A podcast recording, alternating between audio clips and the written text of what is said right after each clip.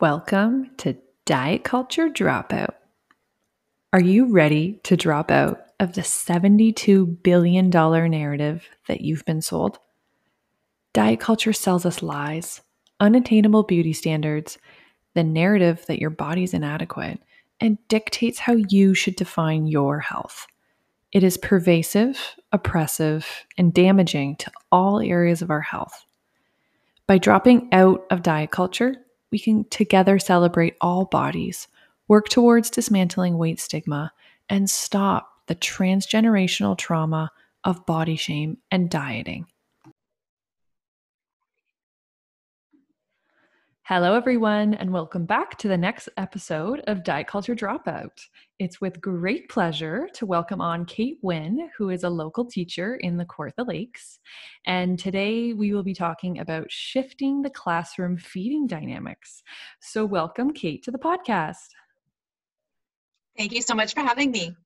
I'm so excited to chat with what's been shifting in your classroom. So maybe just to start, do you want to kind of let the listeners know a little bit more about who you are and the work you do, please? Sounds good. So I have been teaching for 21 years now. And as you mentioned, I live in the Kawartha Lakes area. I teach outside Lindsay. Right now I'm a kindergarten teacher, but I also have a bunch of side hustles. I do TV segments where I share parenting information. I do magazine articles, that sort of thing. So I also have a blog, lots of different irons in the fire, but I know today we're going to be talking about things that are happening in my kindergarten class. So I'm really excited about that. Yeah, that's incredible. Wow. Good for you.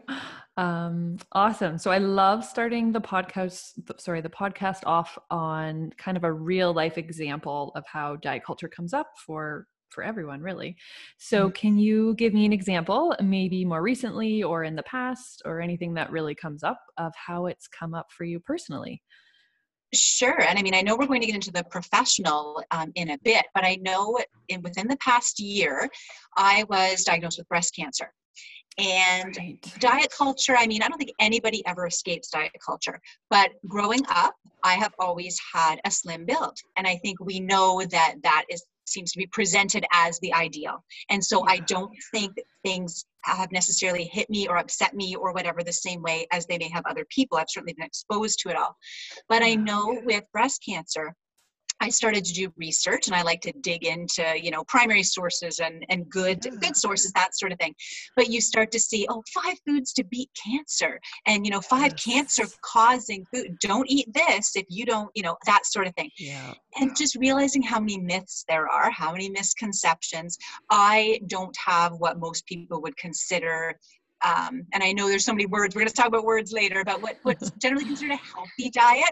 I mean, yeah. I love chocolate and I love chips and I love McDonald's and I love pizza. And, I eat a lot of other things that the critics may approve of more, but, I certainly have a wide variety that way. And sometimes I would see things and think, but that's not what the science says.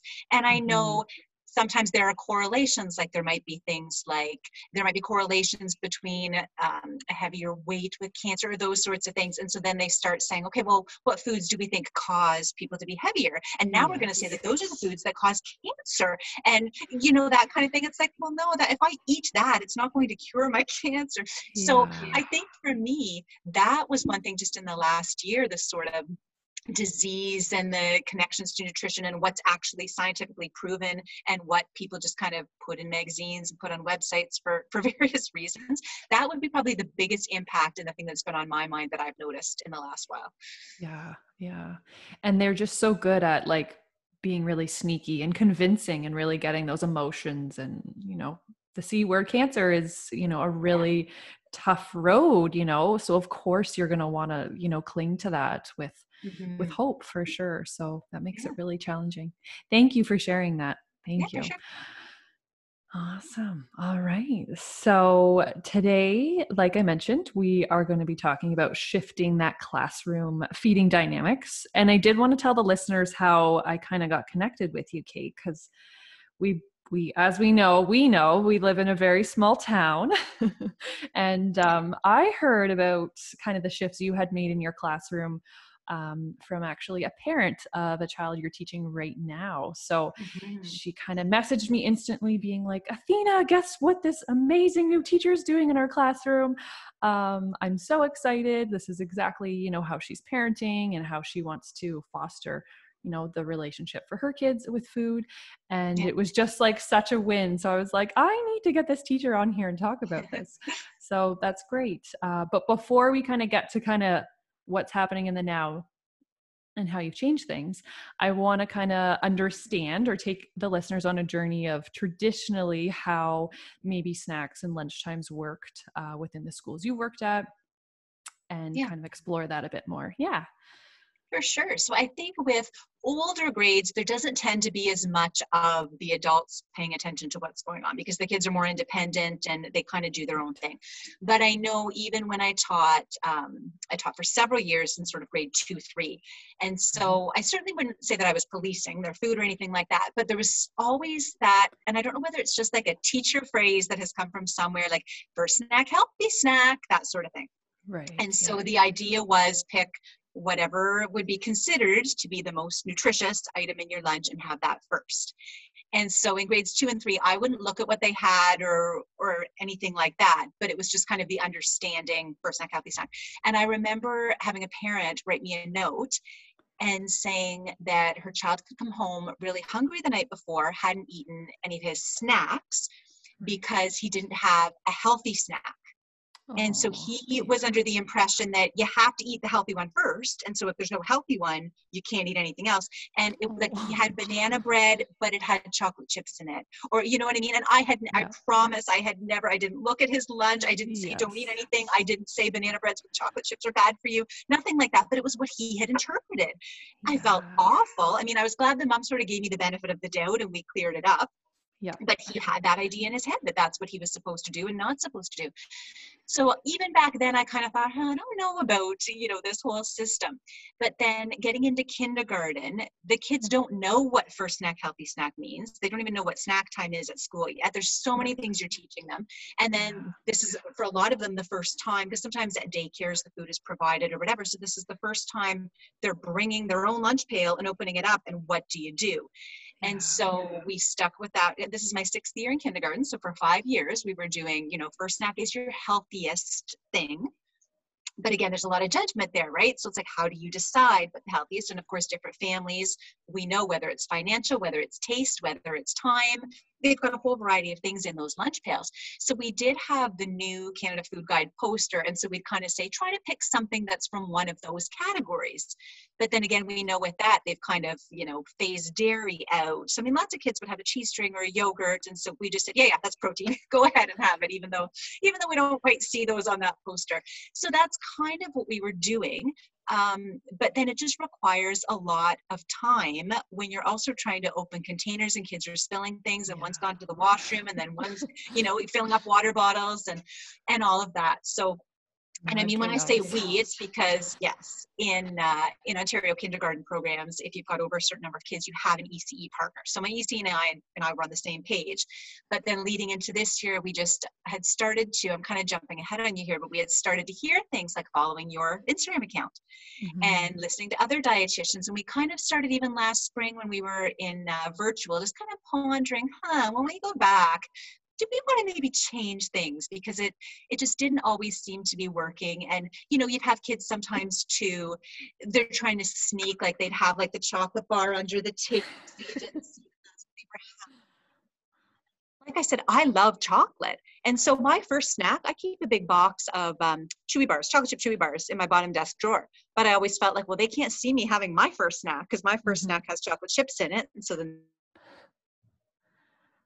you know, it just, everything seems a little more complicated. And then at lunchtime, there's only one adult in the room. So we would have up to 30 kids with the one adult, and she's in there 4 days a week. And I do lunch 1 day a week. But for her, it was just so much policing because you would feel like, well, it's lunchtime. You have to have your sandwich. Like, don't start with the cookies. Don't have a snack. You have to have your sandwich. If you've got something in a thermos, you have to have that. Like, there's certain things. I mean, fresh fruit sometimes by the end of the day, it isn't so fresh and appealing anymore. So some things maybe for a different reason are better to maybe start with earlier in the day, you know, when they're still at their peak, but not necessarily because, oh, that's the healthiest food for you. And I think also a lot of myths out there too, like, oh, if they have the sugar first thing in the morning, they're going to be hyper. And I mean, I know enough now to have debunked some of that stuff in my own mind, but I think that's where a lot of this comes from. And you think you're doing the right thing. And you think that parents want that as well. Because occasionally I would get an email like, oh, she came home and hadn't had her sandwich. Please make sure she eats her sandwich before her dessert. And so you think, okay, well, that's what parents want. They want us to be keeping them in order.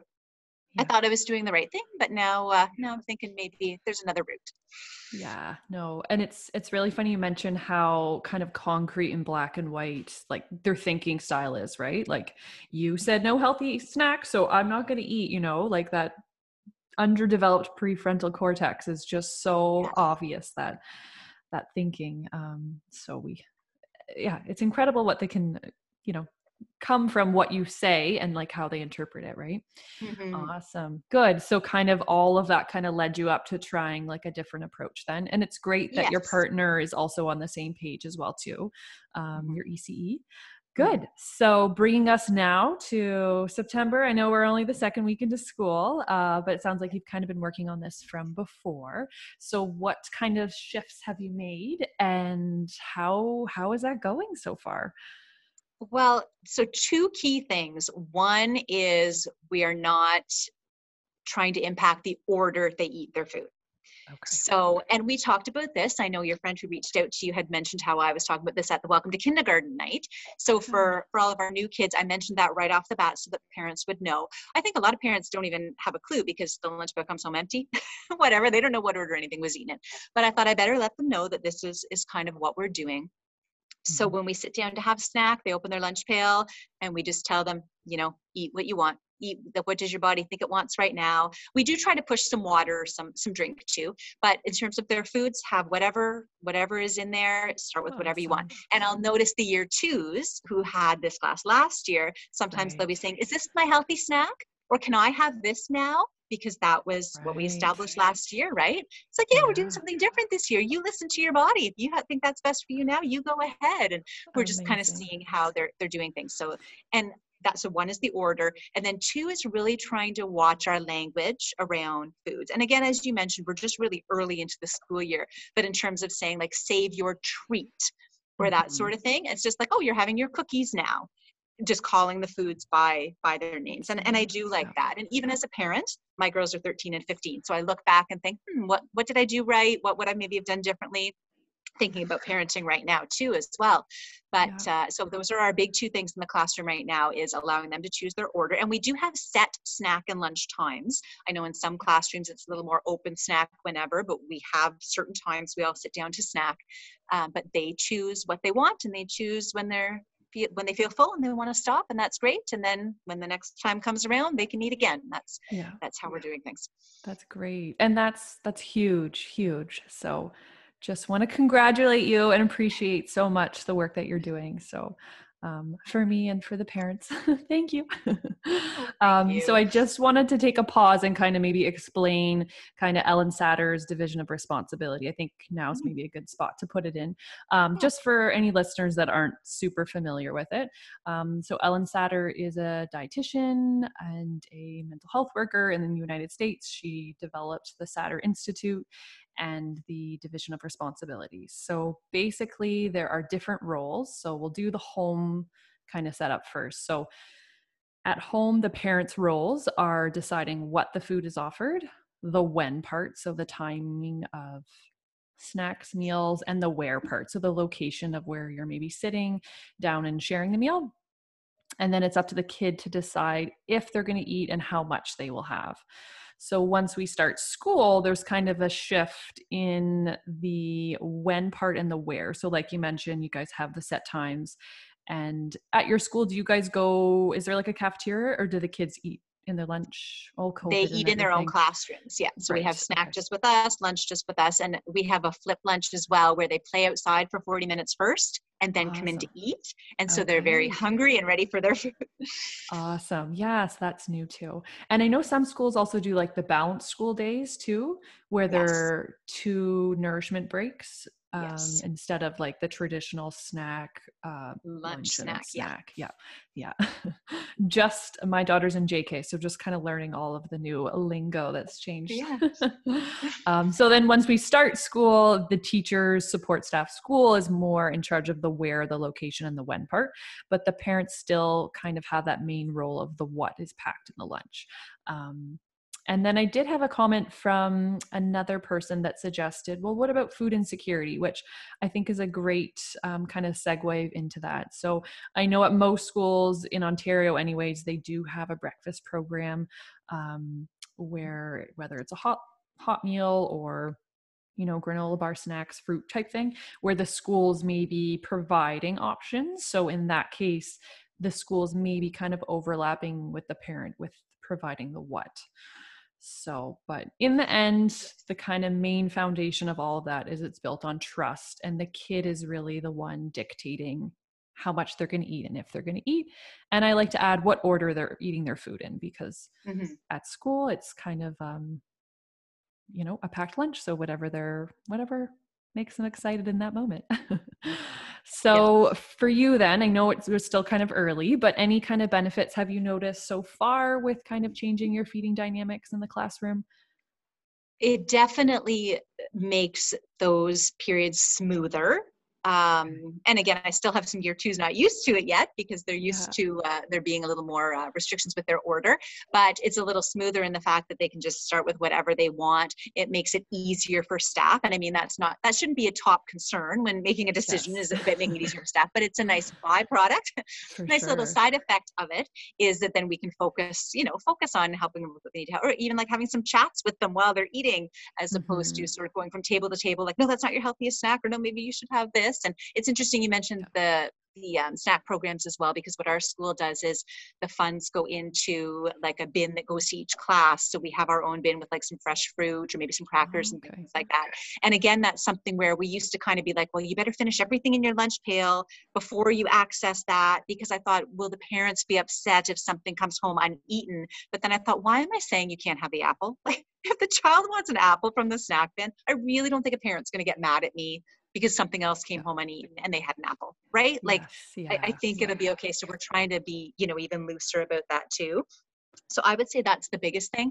And also I would say something that I've noticed or that surprised me is how supportive parents are of it, and how much they just really didn't really want us, or not, and not that they were against us doing it, but they didn't really care if we did or didn't. Like they're fine with their kids just eating their food in whatever order. Like that message you got from one of my new parents, which is great. I know even last year, I think it was last year, I started following you on Instagram and started learning about all this stuff. And I remember putting in one of my Instagram stories, sort of the idea, like, for any parents, do you expect your young child's teacher to be doing this? And so many people wrote back and said, no, as long as they're eating, no, I'm fine, I don't care. And several parents who were current parents in my class were saying that, like, oh no, the staff's too busy, we don't expect them doing that as long as they're eating. So I just realized, oh, maybe I've been doing something that I haven't really needed to do all this time. So, so that's another big one for me. It's just realizing that the parents are cool with it.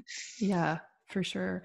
And another point you made too, which I think is a good, kind of thing to go back to, is how you kind of explained it to the year two students, about how we're kind of changing our approach.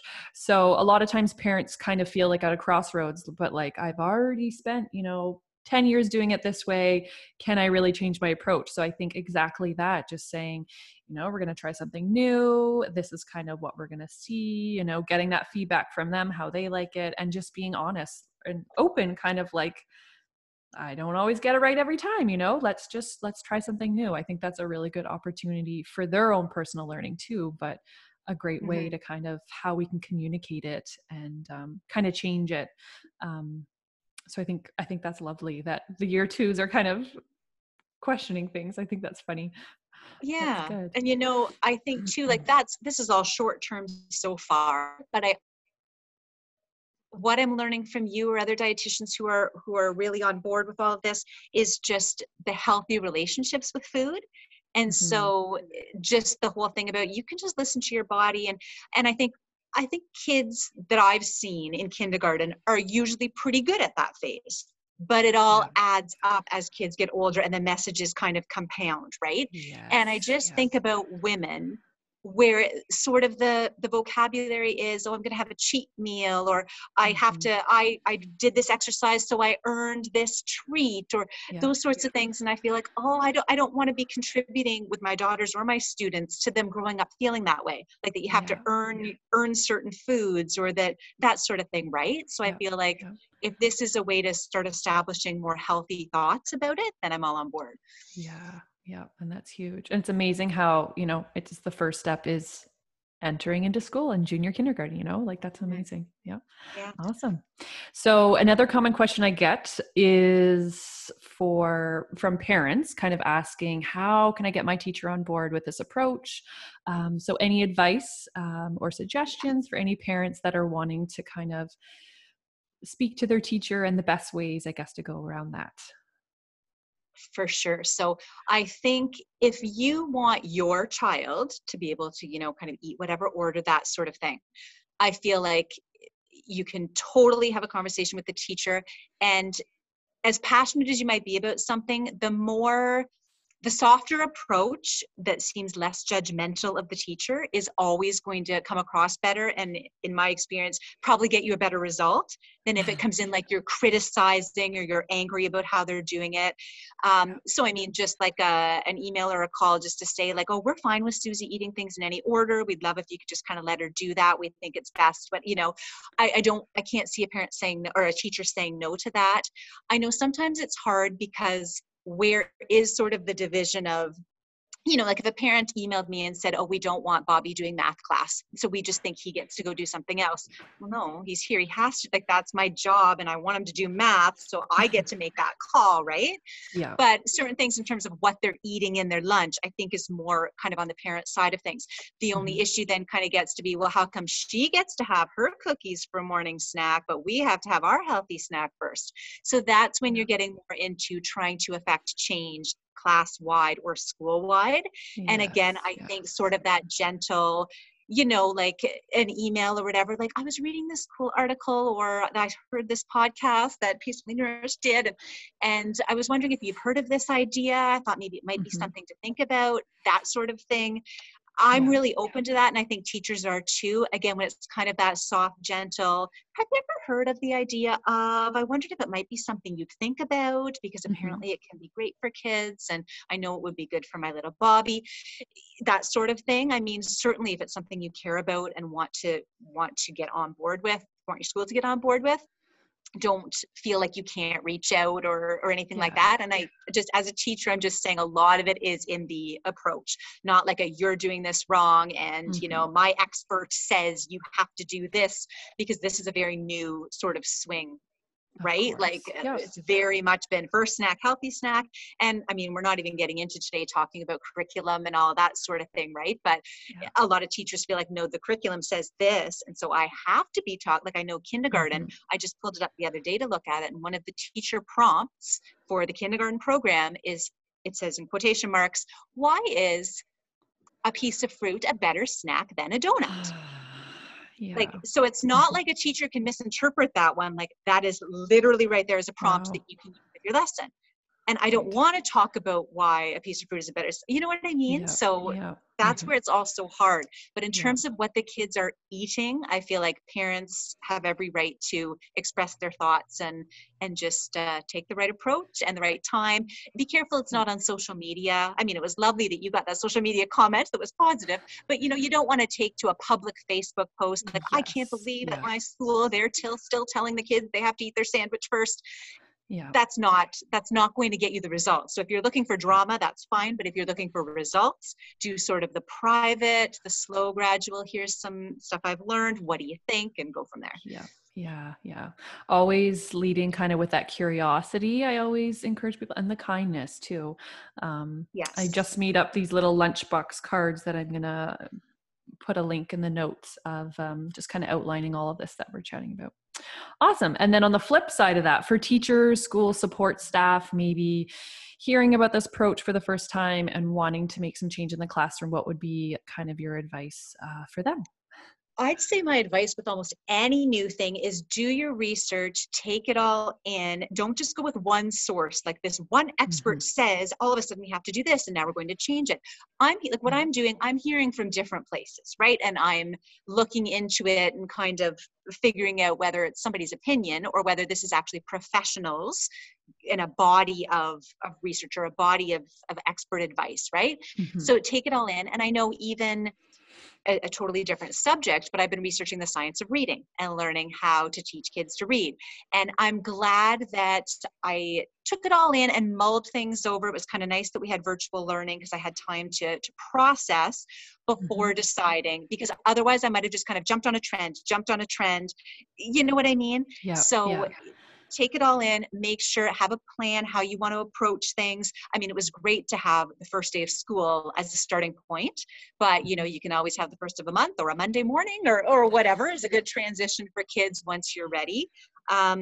And talk to other people. Like if you see on social media another teacher talking about how they've done this, just message them and say, okay, how did that work? And you know, how did you let your parents know? Did you have any issues? Because then maybe you can preempt some things that might be problems. Just sort of that research and plan, but don't be scared to try something new. Don't be scared to admit that maybe you were wrong with something you did before. I know with reading, there were things I was doing right. There were things I was doing wrong. With snack time, there were things I was doing right. But now I'm thinking there are things I can do better. So now we're sort of going that direction. And I think that sets a good example for the kids. Like how you mentioned with the year twos, it's not like once you start school, the teachers are going to do things the exact same for your whole entire academic career. No, because we learn and grow too, and things might shift. So that would be my advice. Yeah. Never stop learning. Awesome. Oh, that's beautiful. Thank you so much. I appreciate that. Awesome. So anything else you want to add or fit in here? No, I don't think so. I think we've covered a range. I'm really excited about how things are going. And I really appreciate your Instagram account. And I know other colleagues of yours who share the same information. And it's just great to get ideas and parenting. You know what? While I've got you here, can I ask you a question? Yes. Okay. So, and this is just something that I wonder about with kids, the division of responsibility. And it's something that I wonder with my daughters at home, because now sometimes I'm out and they're making their own dinners, they pack their own lunches, that sort of thing. So how much still can a parent influence what's available to them? Like, so we always have cookies at home. But I don't want them having cookies for breakfast and snack and lunch and snack and dinner and snack. But I don't want to forbid cookies because cookies are great and we can have cookies sometimes. But what's kind of the best way to approach? Like, is it more promoting variety? Is that kind of the best way to look at it in terms of, I don't want to say you must have 2 servings of, right? Because we don't want to be that heavy. What do you think? So I think if we're looking at it in the context of they're kind of having a snack or meal and you're not there, so they're kind of solo prepping it, you're meaning? Yes. Yeah. So I think, you know, you've spent all these years kind of demonstrating and kind of showcasing, you know, what eating habits in your house looks like, right? From the day one, they're kind of watching, they're understanding, you know, how things roll in the house. And I think there does become a time where, you know, we have to let them have that opportunity to make selections, right? And sometimes we may, let's go back to the cookie example, have so many cookies that we have that tummy ache, and we really learn from that experience, right? I know with my daughter, she was over at the neighbor's one day and they just kept refilling the juice glass. And she must have drank a liter of juice. And after that, she was like, my stomach hurts so bad. And just with curiosity, what's maybe different? Like what maybe happened, you know, kind of leading her to kind of that awareness of what happened. But then kind of fast forwarding it like a year even later, she remembers that experience. So she's now self-regulating, you know, how much juice she's having or how much candy she has. I know sometimes I joke on my Instagram account where I'll do, you know, a marshmallow challenge with her. Like I don't tell her that I'm doing this, but I'll just, you know, serve a huge plate of them with other things and then see how she does. Because we classically think that kids don't have that self-control and that they won't you know, really listen to their bodies. Kind of going back to your question is you've kind of laid the groundwork of kind of the expectations. You provide the food within the fridge, cupboards, cabinets, whatever, right? So it's letting them decide. And, you know, obviously the foods you're purchasing and bringing into your house, they're eventually going to be eaten and consumed, right? So letting them have that opportunity to decide what they're having, I think, is good. And then always kind of reframing that messaging. If there's a challenge, kind of exploring, you know, what was your body telling you? How did you feel after that? Kind of exploring the full journey of, you know, after how you were feeling, right? And maybe there is a case of we're saving the cake for the birthday this weekend or something like that. So we can kind of put limits on things like there's not enough of that for, you know, to have it now and at the birthday party or whatever, right? So having some limits like that, but then also I know some of my language is, you know, if I'm the one who's serving the meal and they're saying, oh, but I want this. And kind of my response is it's not available right now. Right. Kind of thing. Yeah. And for things that are more labeled as treats or fun foods, you know, desserts, chocolates, candies, whatever we want to call them. It's maybe having those foods and then, you know, telling them, giving them a heads up when they may be having them again. So there's kind of a concrete time. Well, okay, mom said tomorrow for snack, we're going to have that for maybe some of those heightened foods that we're trying to neutralize. But I think your girls at your age definitely are at that stage where they can be, you know, putting together meals and, you know, not having lots of advice really needed or prompts, right? Because eventually they're going to be going to school and university when they're going to be doing it closed doors, all their meals, right? So it's really good practice to be doing that now. Yeah. Good question. Okay, that's great. Thank you. Yeah. Just as we were talking, I was thinking, you know what, that's something that I always think about. And so I appreciate your advice. Yeah.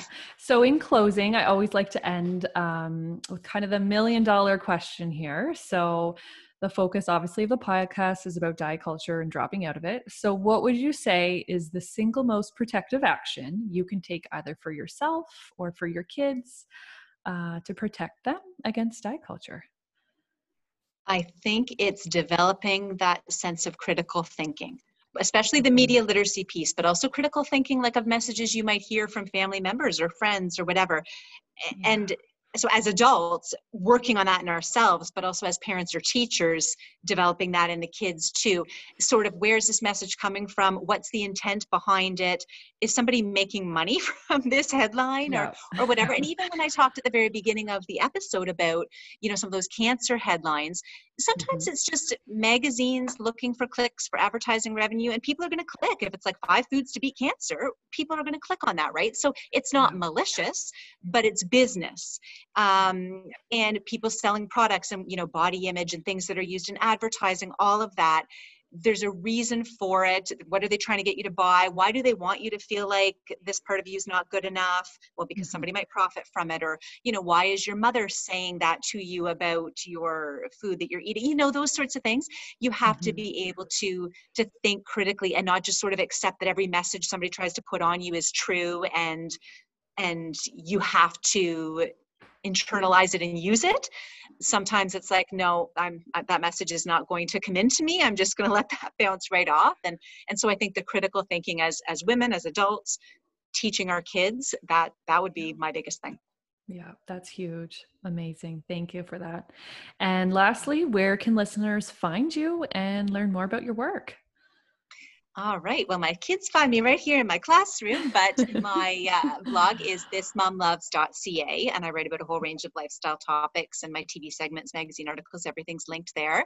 I'm on Facebook and Twitter @thismomloves, and I'm most active on Instagram @Kate This Mom Loves. And if anybody has found me through this podcast, I'd love for them to reach out, because I love meeting new people, and I'm happy to answer any questions about what we're doing in our class. It's it's really exciting. Awesome. Thank you so much. Take care. Thank you for having me. Such a pleasure. As mentioned in the episode, I have created a resource called a lunchbox card that's a free downloadable off my website. So if you go to peacefullynourish.ca/freebies, and that's a /freebies, and click the download now lunchbox card, you'll have a copy. So the front page outlines the division of responsibilities within the classroom. So parents decide what food is packed, teachers, support staff provide a safe location to eat and designated times, and then the child decides how much food's consumed, in what order, and if they will eat the packed contents. And then the flip side is just some verbiage to kind of go hand in hand with the lunchbox card for support staff or teachers. So you can fill in the blanks with your child's name, and basically it's just outlining, you know, your child decides how much to eat, what food order they're eating, and, you know, if they're having dessert first or dessert last, that's totally fine. That you trust and you can rely on their hunger and fullness cues to dictate their food and volume, and, you know, help with opening containers and things like that. You know, what you need maybe from them in the moment to help your child out. And then kind of your contact info if they have any questions about kind of this approach. So you can grab that off my website. And if you have a laminator, makes it really handy for those wet lunch pails when they maybe leak or something like that. So hopefully that is a great resource. And if you want to tag me on social media using the lunchbox card or how that worked out for you, I would love to hear. Thank you.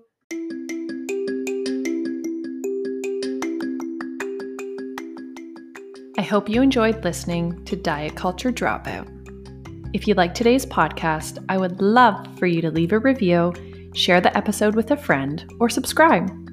The more we can collectively break down diet culture, the closer we get to food peace and celebrating all bodies. Thanks for being here.